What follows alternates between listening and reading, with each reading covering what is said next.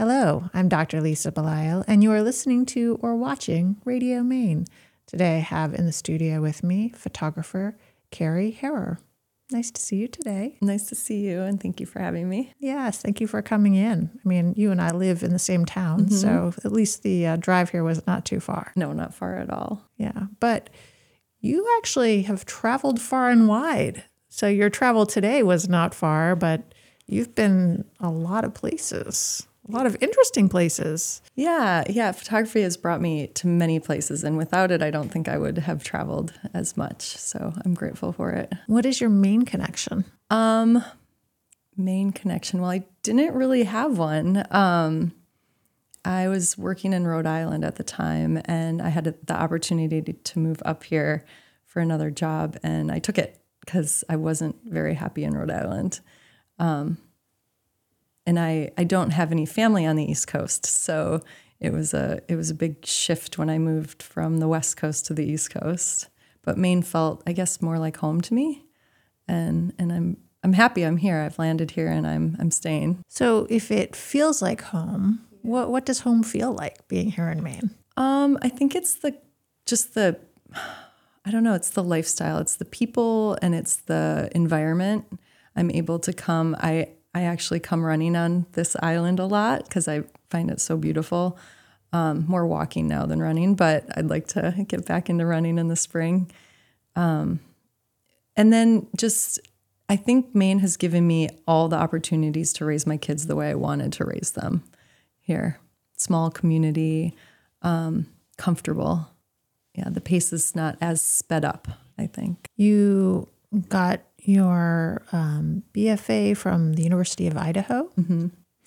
And what was that like? Yeah, that was an interesting change. I was going to, um, I was in the UW system in Wisconsin because I grew up in Milwaukee. And a friend of mine and I wanted to move out west just to see what it was like. So there's a program back then, I don't know if it exists now, but it was a great program. You could do a national exchange and pay in state tuition. And um, we both decided Idaho was our schools both um, had a reciprocity between the two. And so we picked Idaho and randomly and loved it. So I ended up um, getting residency out in Idaho and staying for six years. And I loved Idaho a lot. Yeah, I really love the West Coast. Milwaukee, that's interesting. I don't run into that many people that have that as their their hometown. Yeah. Yeah, it was a little suburb out of Milwaukee, kind of like Yarmouth is a little suburb out of Portland. And I was right next to Lake Michigan, which looks like an ocean, but I never actually enjoyed it as much as I've enjoyed the coast of Maine. Well, I did my, I've only been to Milwaukee one time, and it was the big city, it was not the suburb, because I got my master's degree from the Medical College of Wisconsin. Oh, you did. Yes, and I also remember there was a there's a zoo out there mm-hmm. as well. So yeah. th- those are my two main rememberings: is That's that it's right. pretty urban, but there's a zoo. Yes. But it it also kind of felt to me um, like a little bit more accessible than some of the large cities that I've been to before. And I, I wonder if you've had that same feeling about being in the greater Portland area and living in Yarmouth. Absolutely. Yeah. And I, I really feel like Portland, being close to Portland, gives us all the opportunities to the music and the culture and the food um, so close. And that that's really important to me. When you were growing up, did you think photography was going to be your path? I didn't. No, I didn't. I always had it in my life in high school and um, even before then, but I I didn't think that I would end up doing that for a career. So what what brought you in that direction? I mean, I think that when I talk to people who are interested in photography, sometimes they shy away from it because they feel like, oh, it's going to be, um, I don't know, bar mitzvahs and you know, kind of events. Not that there's anything wrong with that, because I think those are very important, but that's not what everybody wants to do. There's a little bit of uncertainty built into this as a career, I think. Yes, absolutely, and I, I feel that more and more today. Um, as things shift and as more cameras get into people's hands, there's not, you know, a, a, the line is getting blurred between professional photography and amateur photography with the tools that we can use these days, which I think is really great. I, I think that's really great. I think more cameras in more people's hands is more important. But um, when I started out, um, I was working when I got really serious, thinking, oh, I, I might be able to do this as a career. Uh, I was working down at William Arthur in Kennebunk, um, and I was the marketing designer, uh, taking photos of cards. And I was, I had a little bit of time with the design job, so I spend a lot of time lighting and trying to make the cards look dynamic, which is really hard to do in a flat square to take a picture of a flat square. Um, so I, I, spent a lot of time in that little, you know, makeshift studio at William Arthur teaching myself how to photograph a product. Uh, and it was it was such a I loved that opportunity down there. It's great. But I ended up leaving that and um, s- starting to do more things like families and weddings. Um, and that was able to give me an income, which I could kind of launch my career in, into more product and um, print sales. Going back to this idea of photographing cards mm. and um, kind of the idea that they're not multidimensional. Mm-mm, not that, at all. That lighting has to be a very specific way, I would assume. Like, how does one make cards come to life and be more dynamic? One thing about William Arthur is they had letterpress and engraving in the building. So we got to see the process, which I was in love with. And um, there is a little impression in letterpress and a tiny little raised impression and engraved. And if you light it just so with really, really um, dynamic, you know, low lighting, um, you can get that texture out. And you can, and we used really fine papers too so you could get the grain of the paper. And I just I fell in love with that, the shadow and the light around um, letterpress and engraved cards, which is something I haven't thought about in a really long time. and now, having spoken to a, a fair number of artists, it's interesting that printmaking comes up a lot. And I know that this is not printmaking what you're describing, but there is something interesting about that that it seems to be kind of a continual theme the idea of letters and the idea of language and how it kind of interfaces in this in this case with product but also with art. So i wonder if you're um, having the opportunity to focus so specifically on something for some period of time if that in any way contributed to your future process yeah absolutely yeah it was um intense scene i think and focusing on just really one thing a card um, for three years. So, how do you translate that into a working with people situation? Because in one case, the cards will just sit there and they'll, they'll do exactly what you tell them to do. People don't do that necessarily, especially not small people. It's a it's a very large leap from going from that to where I am now in my process of photography. But it but you're right, it's the same. It's really the same process. Um, it's setting up um, a scene or setting up that um, background, I guess, first, and letting the people enter into that space or letting life happen into that that structure or space, um, which is so much more interesting than photographing cards. But also um, with my my family photography that I did for a long time, history repeats itself. So if a child does something funny they're and they get a laugh they're going to do it again so you can anticipate those moments and predict when they're going to happen. And if you're um, focused on the background and let them that happen naturally in the foreground it it's it's the world um, meeting you halfway. I really love that that idea that you somehow kind of control what you can control mm-hmm. to the extent that that's ever possible. And then you provide space for something that you really can't control, but you think maybe you can anticipate in some way. Definitely. And I think that happens in every aspect of our daily lives too. If you prepare yourself, you know, an opportunity even just comes if you're prepared for it. There's so many different directions and my mind is spinning here with the different examples of what you're describing. But I'm wondering, I want you to tell me about some of your travels, some of your farthest flung travels and some of the exotic places you've been to and and some of the kind of contrasts and comparisons with your current everyday life? Yeah, um, I did a lot of traveling, and photography was able to take me to those kind of places, but I don't know how exotic, I guess, they've been because I've done a lot of work with hotel a hotel chain, and so um, the the fun part of it for me, even though they were a lot of all inclusives in like the Dominican or Jamaica, um, the staff and the behind the scenes was really interesting to me, and I think that's why I got hired again because it wasn't a typical um, photo of a palm tree and a coconut. It was um, the staff washing windows or preparing meals or in, in the kitchen behind the scenes of the buffet bars. Um, and I, I, I loved that. It was a really wonderful position, and I was able to travel with my children. And then, unfortunately, COVID happened, and we haven't done it since. So I'm trying to bring that little bit of travel back. Um, but my kids are a little bit older now, so it's not as they don't they don't really want to leave school anymore, even though I want to pull them out of school. But we'll see um, in the future if that happens. So when I'm thinking exotic and far flung, what you're talking about is the people in those places, yeah, which yeah. is really great, actually. Mm-hmm.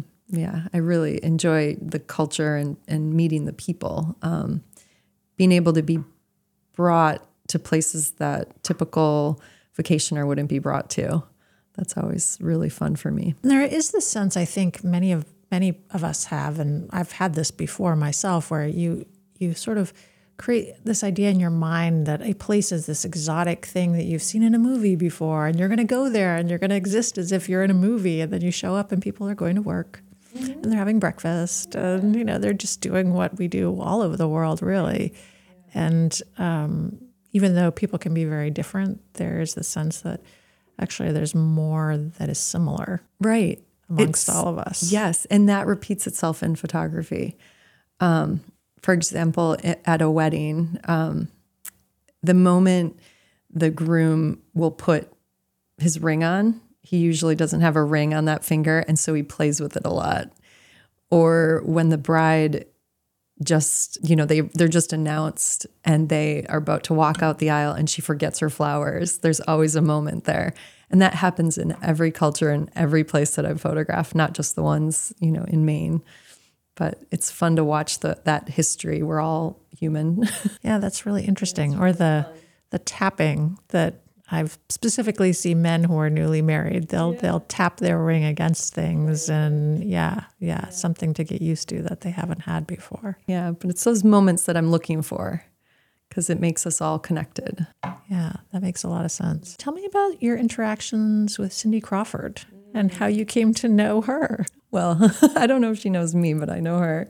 Um, I did have the honor to go and assist Sam Abell at a photo shoot in um, Texas at Cadillac, Cadillac Ranch. There's a long story that precedes it, but he was asked by Acne Studios, fashion company in Switzerland, to photograph this new fashion line, and Cindy was the model.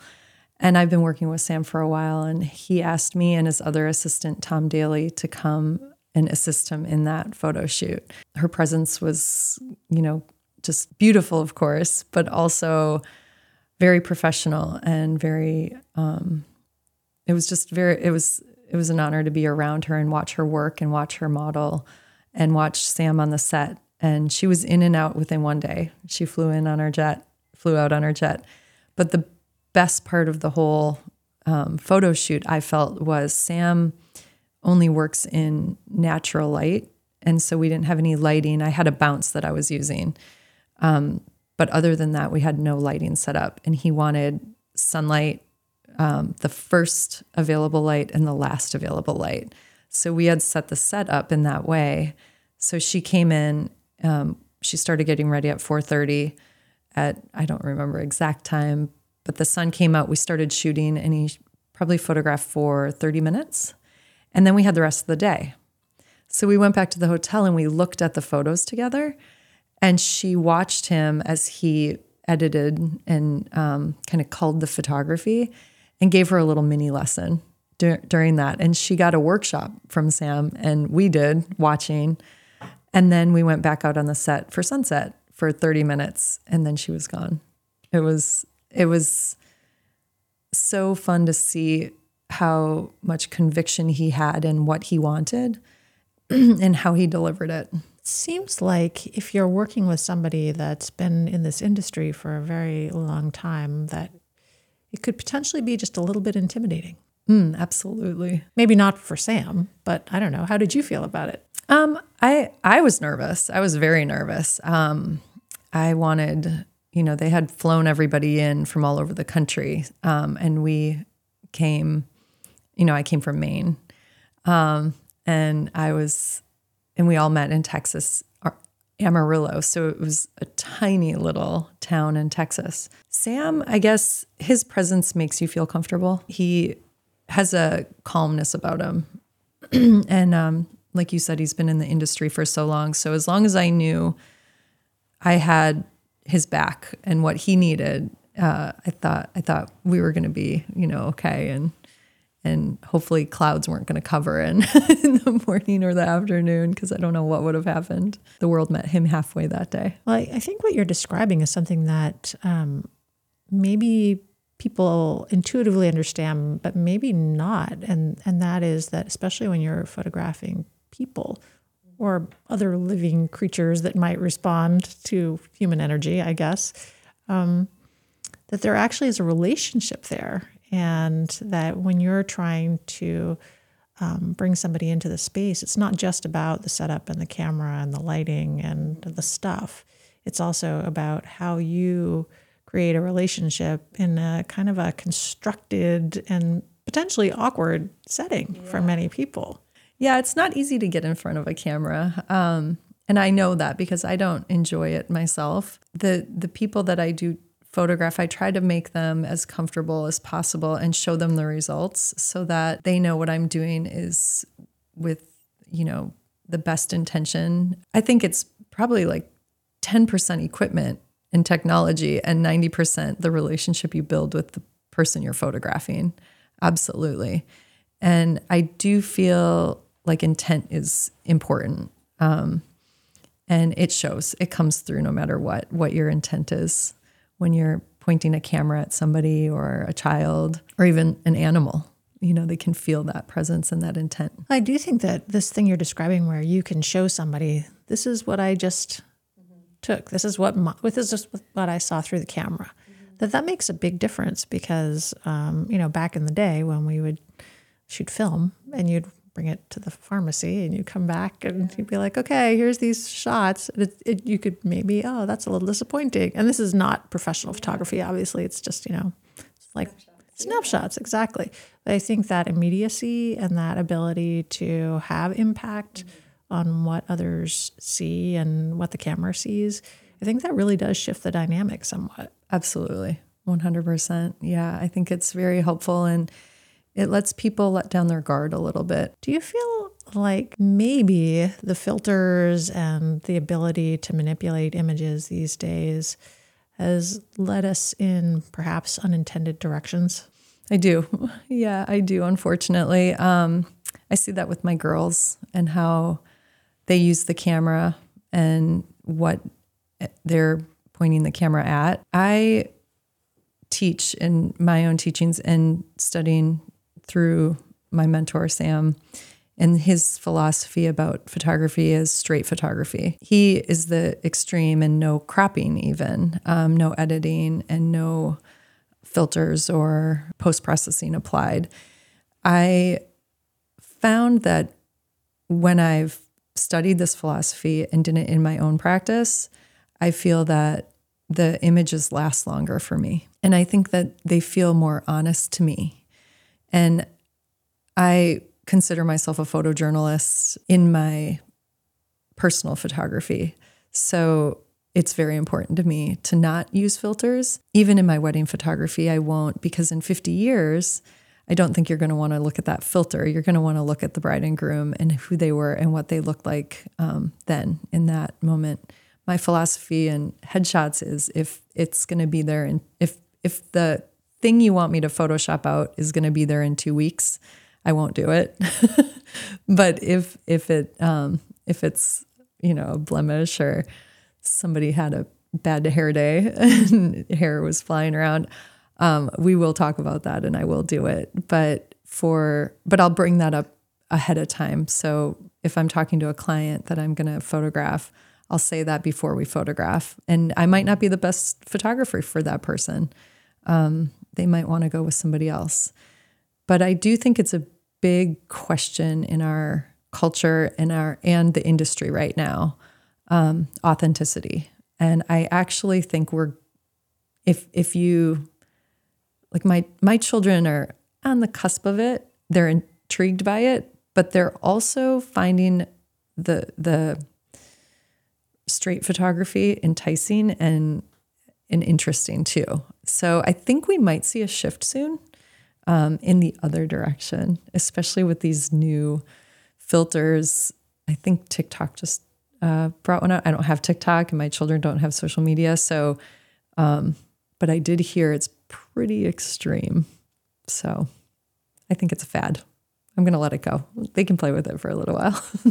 and I think even in what I'm seeing with, I don't have social media anymore. I've made a conscious decision not to have it.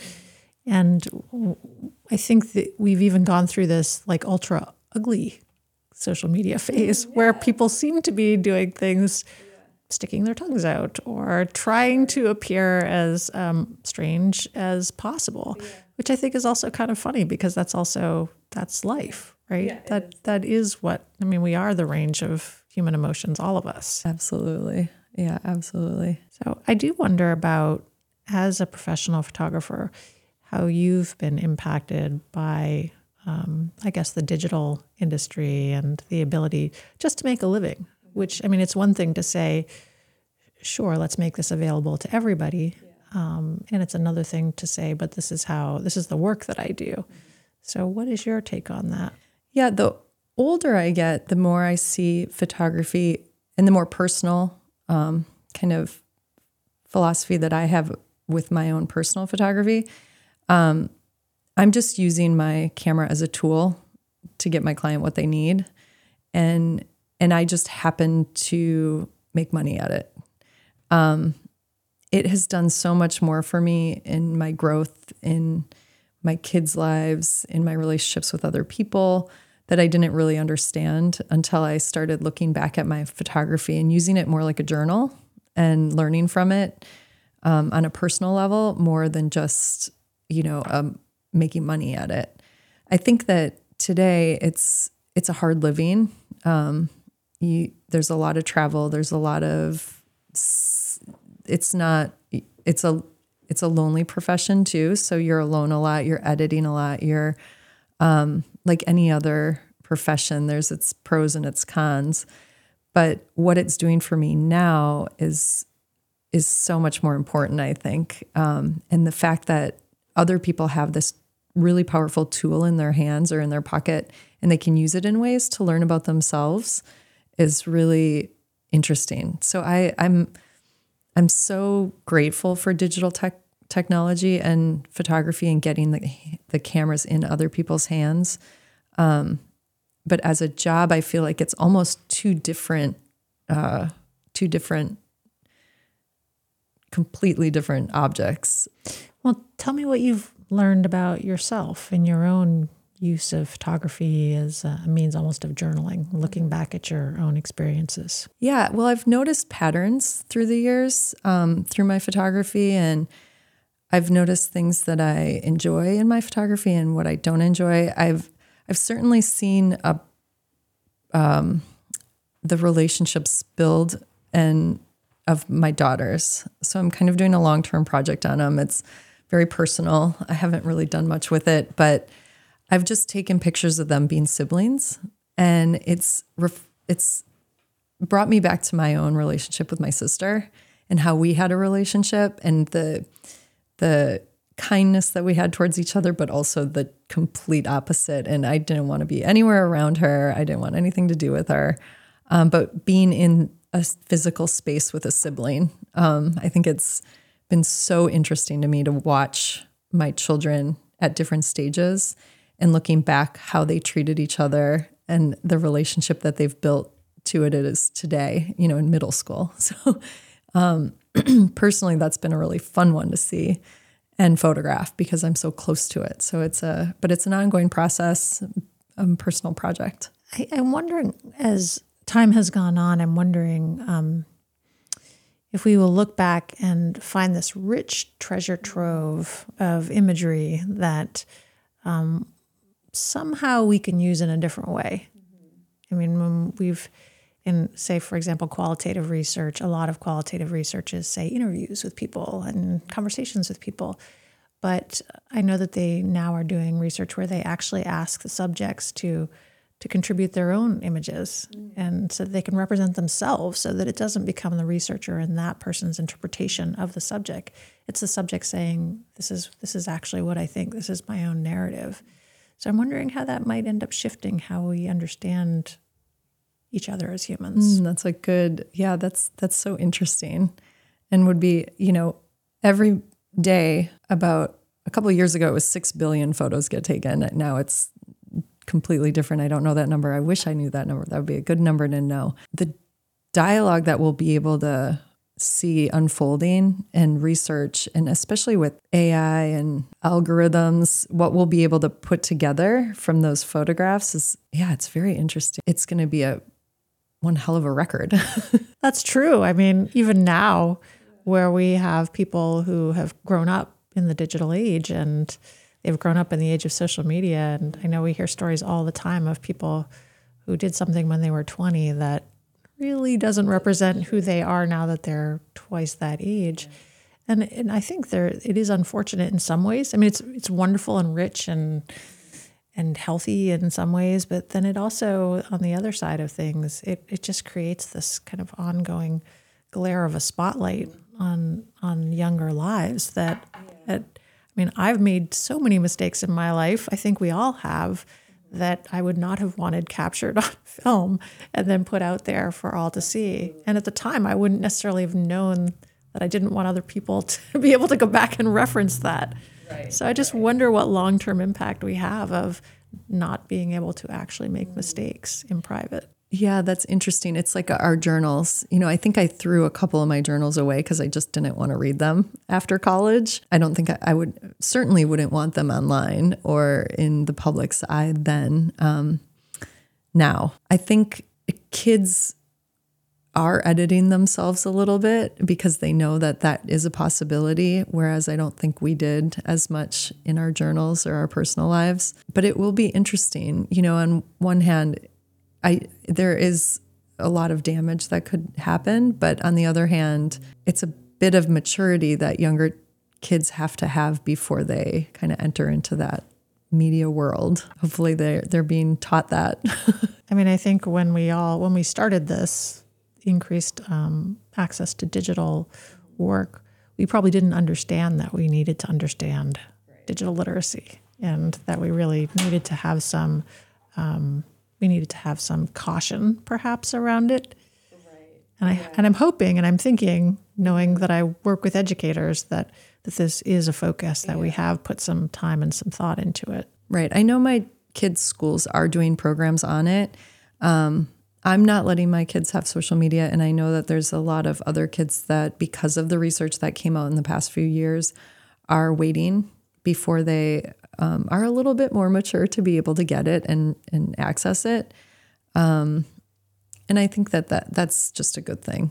I think, um, but many others don't and aren't, and we'll see. You know, we'll see that research hasn't come out yet, so it it will, and it'll be interesting to find out what the consequences, good or bad, are. So you mentioned that one of your intentions is to get back to traveling if your children's lives will make space for it yeah. in the post COVID world. Um, what else is coming up for you in the future? They're so fun right now. They're at good ages. So I would like to travel with them um, if that presents itself. But most recently, I've been working on a film of my mentor. So I've been traveling with him a little bit and filming for the last year um, and doing voice recordings and interviews and now I've got all this editing to do. Um, but I'm very excited because uh, him as a photographer, his name is Sam Abell. I don't know if I mentioned that. Um, and he did work for the Geographic for 35 years. And I've been working closely assisting him with his workshops. And filming them as we go along. So I've got a lot of content, um, but the film that I want to do isn't about him as a photographer. There's a lot of uh, everybody knows he's a good photographer, but not necessarily a teacher. And the way he teaches is so um, effective for students in photography. I've seen it because I've been to eight years worth of workshops of his, and the the lives that have been changed through his teaching have been really substantial. So I want to capture that, and I want to capture his lessons and um, his critiques of other photographers. And so it's been really fun and creative and collaborative uh, project with him. So we've um, i said i was going to film for a year. It's been a year.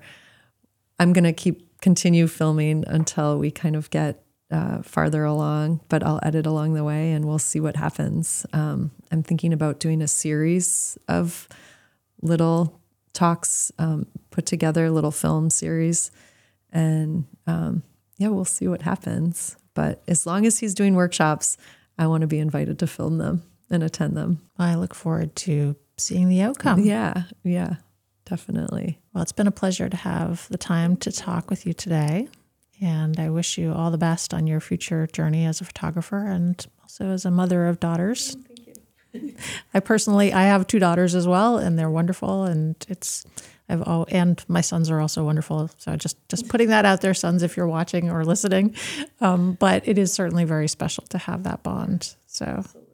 it's nice to know that you're on that journey as well. Thank you so much for having me. I'm Dr. Lisa Belisle, and you have been listening to or watching Radio Maine and my conversation with photographer Kari Herer. Thank you for joining us.